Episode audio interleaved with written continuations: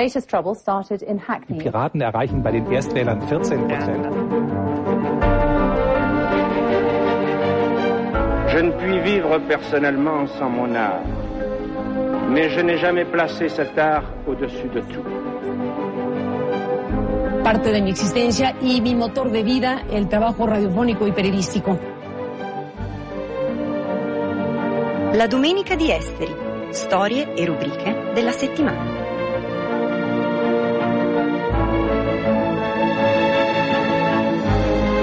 Un saluto ai nostri ascoltatori e ascoltatrici di Radio Popolare. Questa è la puntata numero 17 della Domenica di Esteri in questa seconda stagione.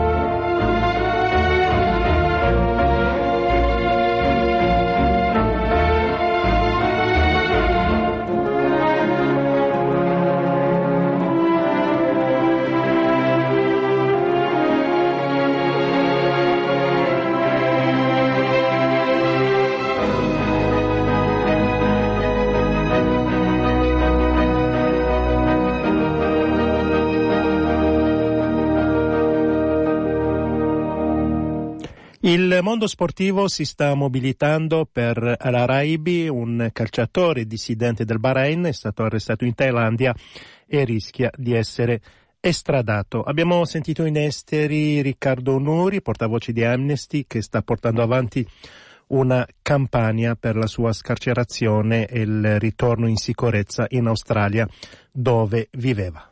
E Al-Aribi un, era un calciatore della nazionale del Bahrain eh, negli anni successivi al 2011, l'anno della rivolta, eh, è stato sottoposto a processo e condannato per un reato inesistente, è stato accusato di aver assaltato una stazione di polizia, ma lì c'è la prova TV, nel senso che in quel momento lui stava prendendo parte a una partita all'estero che era trasmessa in televisione. Condannato per evitare il carcere, è fuggito in Australia nel 2014, ha ottenuto asilo politico, ha iniziato a giocare in una squadra di Melbourne, si è sposato e ha deciso di passare la, il viaggio di nozze in Thailandia, ma alla fine del, eh, di, di, novembre è stato arrestato perché ha scoperto che c'era un mandato di cattura internazionale emesso dalla giustizia del Bahrain mediante l'Interpol. E da allora è in carcere in Thailandia in attesa della decisione sulla richiesta di estradizione. Che cosa rischia se torna a casa? Eh, rischia la tortura, rischia l'arresto, rischia di scontare la condanna che gli è stata inflitta e, e la Thailandia compierebbe un gesto contrario a ogni norma del diritto internazionale. Il sindacato internazionale dei calciatori si è mosso, così come quello italiano, Damiano Tommasi ha promosso a sua volta un appello. Eh, lo hanno sottoscritto in molti all'estero, penso a Vardi, penso a Lineker in, in Inghilterra, in Italia il primo è stato Giorgio Chiellini, capitano della Juventus, e speriamo che, che seguano il suo esempio tanti altri. Fare Radio Popolare. Abbonati per sostenere l'informazione indipendente.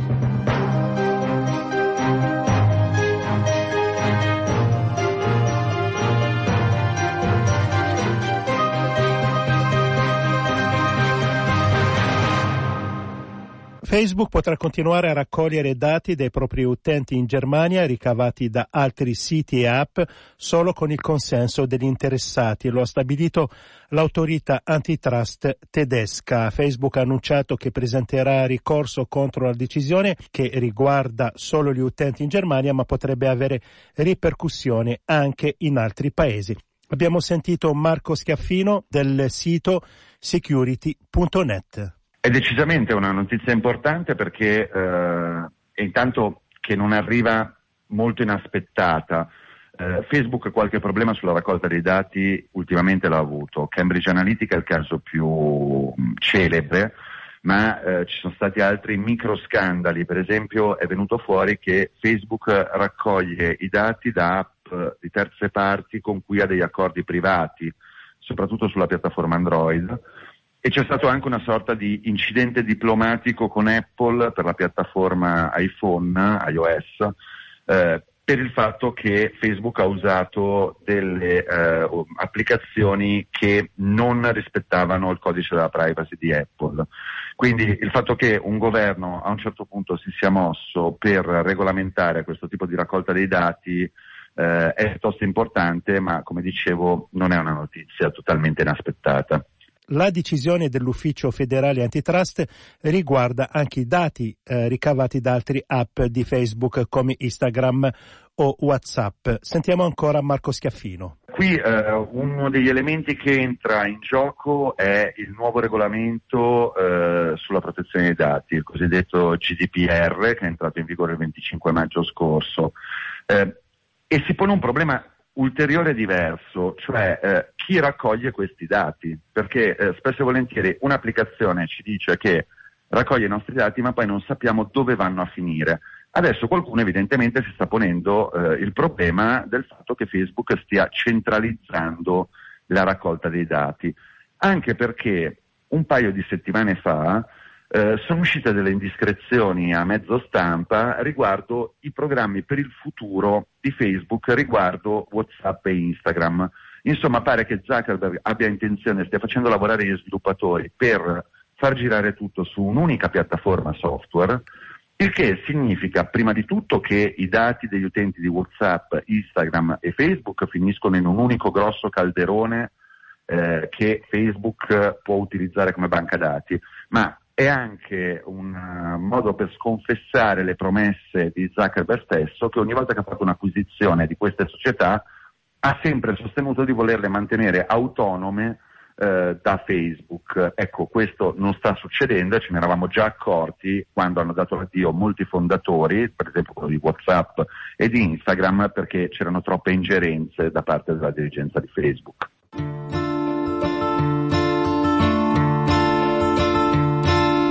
Domenica di Esteri, Radio Popolare, Popolare Network, ogni settimana dalle 12.30 alle 13.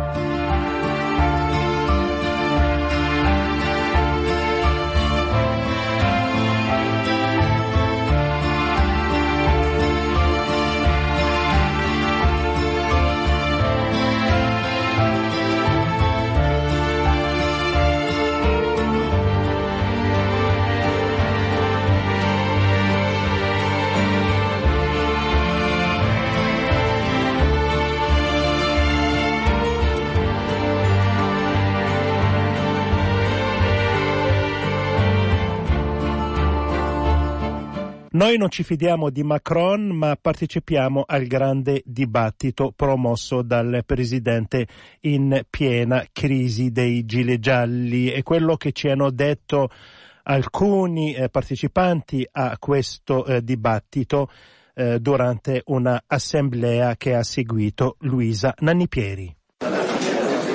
Alors pour l'organisation de l'État est intéressée dans cette thématique, sono da poco passate le 8 di sera e il sindaco di Lagny-sur-Marne ha appena dato il via al grande dibattito nazionale voluto da Macron. Giovedì 31 gennaio, mentre fuori nevischia, nella grande e moderna sala comunale si sono ritrovati in più di 250 sui 20.000 abitanti di questa città dell'est parigino. Un bel successo per il sindaco, eletto nelle liste della destra costruttiva di Agir, che sostiene il Presidente della Repubblica. Un peu plus de 100 propositions en 3-4 semaines, oui.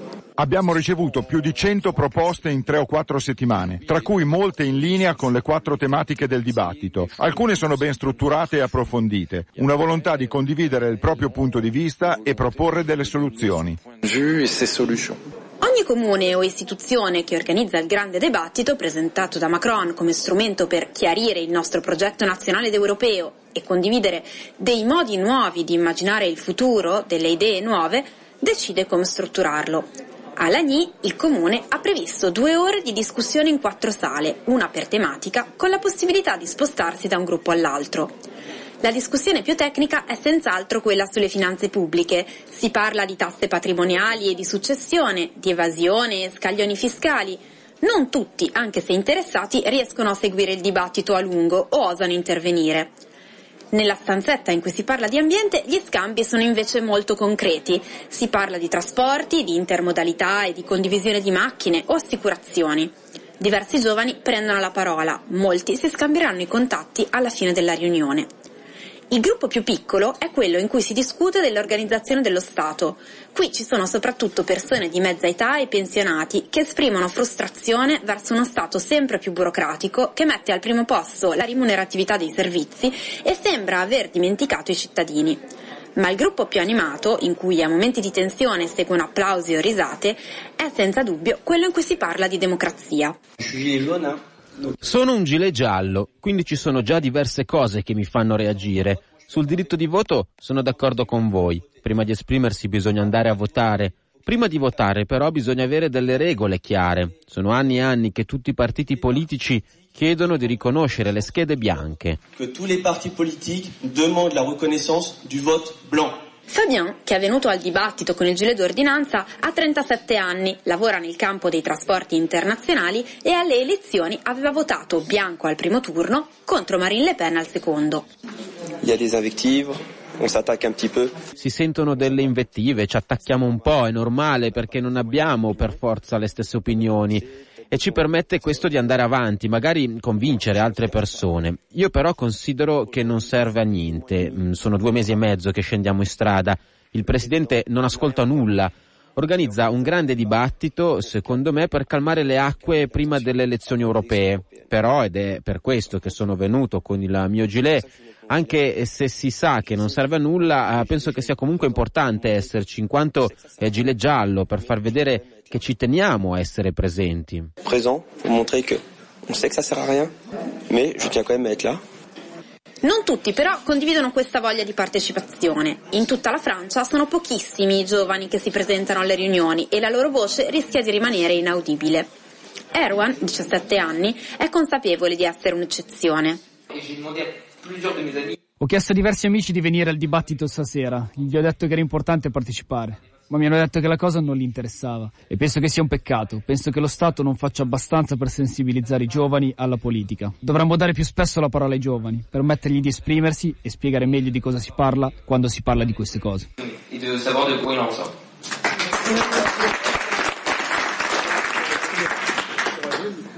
Alla fine della serata l'AGNI si dà già appuntamento a settimana prossima. In generale i partecipanti sono soddisfatti della riunione ma non nascondono i dubbi sull'utilità di tutta l'operazione. Moi je suis euh, agréablement surprise du niveau des débats. Sono piacevolmente sorpresa dal livello delle discussioni. C'è molta gente, ci sono delle buone idee. Mi è piaciuto quello che diceva un signore prima di continuare il processo, di dare più spesso la parola ai cittadini e anche di prendere noi stessi l'iniziativa. È una buona idea. Bah, c'était intéressant de donner la parole un peu au, plus de gens. È interessante il tentativo di dare la parola a più persone possibile, ma poi bisogna vedere cosa ne fanno delle proposte. Se è solo per farci parlare, pulirsi la coscienza e calmare la collera popolare, come mi sembra sia il caso, il rischio è che sia controproducente. O magari è davvero l'inizio di qualcosa di nuovo. Lo scopriremo. Mais c'est peut-être le début de quelque chose. Verra. Il grande dibattito nazionale si chiuderà ufficialmente il 15 marzo. Emmanuel Macron, che ha partecipato lunedì pomeriggio ad un incontro in periferia, ha detto che per chiudere la questione potrebbe indire un referendum lo stesso giorno delle elezioni europee, con cui far votare le proposte dei cittadini. Una mossa rischiosa, ma che ha più vento in poppa dello scioglimento delle Camere o di un rimpasto di governo per risolvere definitivamente la crisi dei gilet gialli. Seule dans ma peau, sur la plage,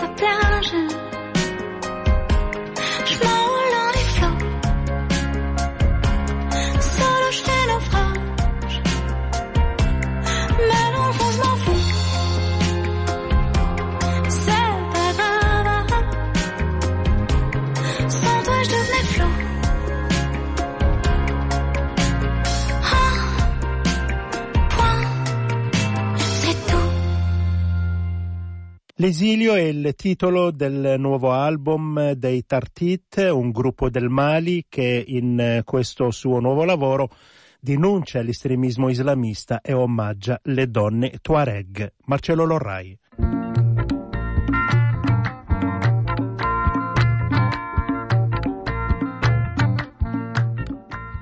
Quello della musica Tuareg è uno dei fenomeni di maggiore successo nell'ambito della world music e emerso nel nuovo millennio anche uno dei più duraturi.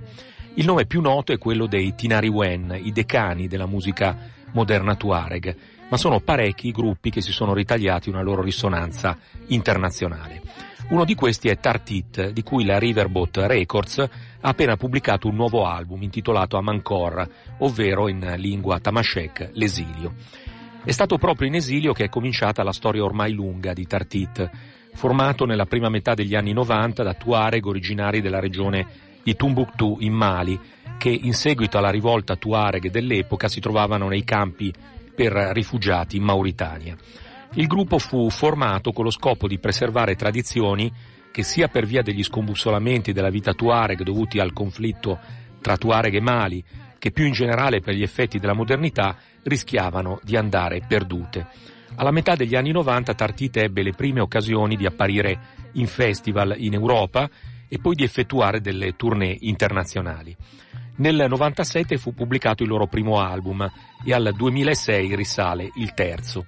Ora, a una dozzina d'anni di distanza, con questo album registrato nel 2017 in uno studio di Bamako, la capitale del Mali, i Tartit tornano a cantare la vita tuareg, la loro cultura e i problemi di questa popolazione.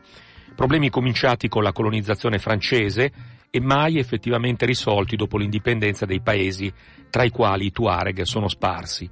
Se stiamo al Mali dei Tartit, la condizione dei Tuareg si è fatta ancora più difficile dopo la guerra contro la Libia, quando un tentativo insurrezionalista e secessionista dei Tuareg del nord del paese è stato usato dalle milizie jihadiste che dopo aver sbaragliato l'esercito maliano hanno dato il ben servito ai Tuareg. Poi è intervenuta la Francia, ma nel nord del Mali la situazione continua ad essere tutt'altro che pacifica e tranquilla. Nel filone della musica Tuareg, che è arrivata alla ribalta internazionale, Tartita ha una fisionomia piuttosto originale. Rispetto all'indirizzo che per comodità possiamo definire blues rock, di cui i Tinari Wen sono gli alfieri, Tartita è più tradizionale, con una forte propensione reiterativa ed ipnotica e inoltre presenta un distintivo protagonismo femminile, con quattro cantanti donne guidate da Fadimata Valet Umar e ad accompagnarle cinque strumentisti uomini, che suonano chitarra, strumenti tradizionali a corda e flauto. Un protagonismo che non deve stupire. La donna è la colonna centrale della tenda, dice una canzone dell'album, e non si pensi ad un semplice riconoscimento dell'importanza della donna nella gestione dei figli, nella cucina, nella quotidianità della famiglia. In effetti nella società tuareg le donne non sono affatto in una condizione subordinata rispetto agli uomini e nella cultura tradizionale sono proprio loro le proprietarie della tenda, elemento fondamentale della vita tuareg.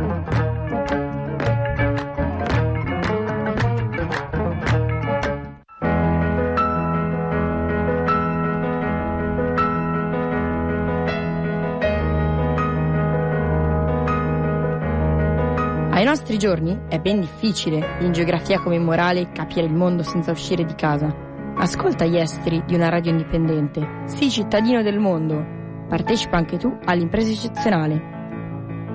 Abbonati a Radio Popolare.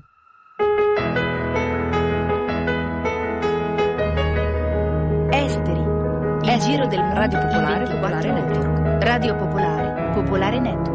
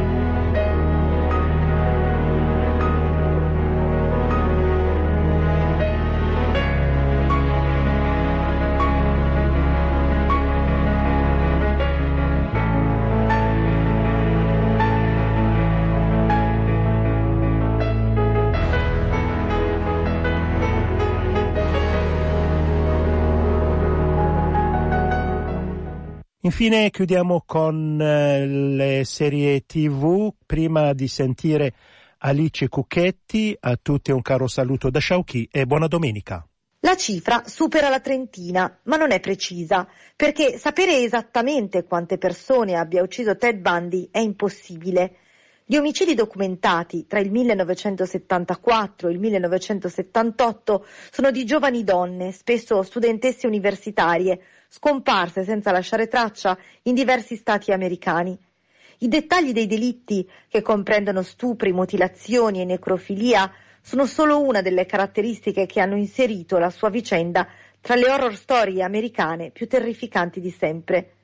Nel processo cui fu sottoposto in Florida tra il 1979 e il 1980 e che peraltro fu il primo a essere trasmesso in tv, il serial killer decise di difendersi da sé, forte di alcuni studi legali intrapresi, ma soprattutto della convinzione di possedere uno charme irresistibile e l'abilità di cavarsi d'ogni impaccio con le parole. Conversazioni con un killer, il caso Bundy, docuserie True Crime in quattro puntate pubblicata su Netflix a fine gennaio, sta facendo molto parlare di sé, perché pare aver riavvolto il tempo. Non sembrerebbe affatto il tipo di persona che fa a pezzi qualcuno, ripetono nelle immagini di repertorio i testimoni dell'epoca, le molte ragazze che svilupparono un'ossessione per l'imputato, ma anche commentatori, avvocati e perfino il giudice, che risponde a una delle battute di Bandi con un quasi paterno Oh ci mancherai. E quando il serial killer venne giustiziato sulla sedia elettrica nel 1989, le strade si inondarono di folle giubilanti, mentre le fan del mostro piangevano lacrime disperate. La storia si ripete perché con la diffusione della serie e del trailer di un film biografico in cui l'omicida è interpretato dall'ex divo del Disney Channel Zac Efron, entrambi i prodotti sono diretti dallo stesso regista Joe Berlinger, in rete si è acceso il dibattito tra chi esprime apprezzamenti per il presunto fascino di Bandi e chi, tra cui la stessa Netflix, cerca di ricordare che si trattava di un sociopatico e brutale stupratore e assassino. Ed è vero che il documentario non è lucidissimo nel tracciare una linea netta. Bandi ha lasciato dietro di sé ore e ore di nastri registrati, di cui la serie fa largo uso, in cui racconta, spesso in terza persona per non fornire confessioni dirette, la sua versione dei fatti, o, come nota il giornalista che lo sta registrando, i suoi appunti per l'autobiografia di una celebrità. È vero anche che il contesto attorno a Bandi è già quello di un circuito mediatico e di una cultura del successo che nella narrazione del caso incredibile, nella ricerca spasmodica dei perché dietro il male apparentemente inspiegabile, nel dissezionare un incubo terrificante, può permettersi di dimenticare serenamente le vittime, soprattutto se sono donne. Infine, come hanno notato diversi commentatori americani, c'è una questione etnica e di classe che rischia di non essere affrontata. Quanto a lungo avrebbe potuto passare inosservato Ted Bundy nella sua caccia alle prede se non fosse stato un ragazzo bianco, elegante e acculturato, sorriso rassicurante e occhi azzurri? Ancora una volta, proprio in quella frase, non sembrava il tipo, risiede un grumo denso e pericolosissimo di pregiudizi capace di renderci esposti e ciechi. Ecco perché allora è importante davanti a tv e cinema, soprattutto se documentari dove l'illusione di autenticità è parte del linguaggio e dello storytelling, stare attenti non solo a cosa ci viene raccontato, ma a come, perché nell'occhio di chi guarda vive il preconcetto, certo, ma anche il senso critico per smascherarlo. Avete ascoltato La Domenica di Esteri, un magazine di Radio Popolare.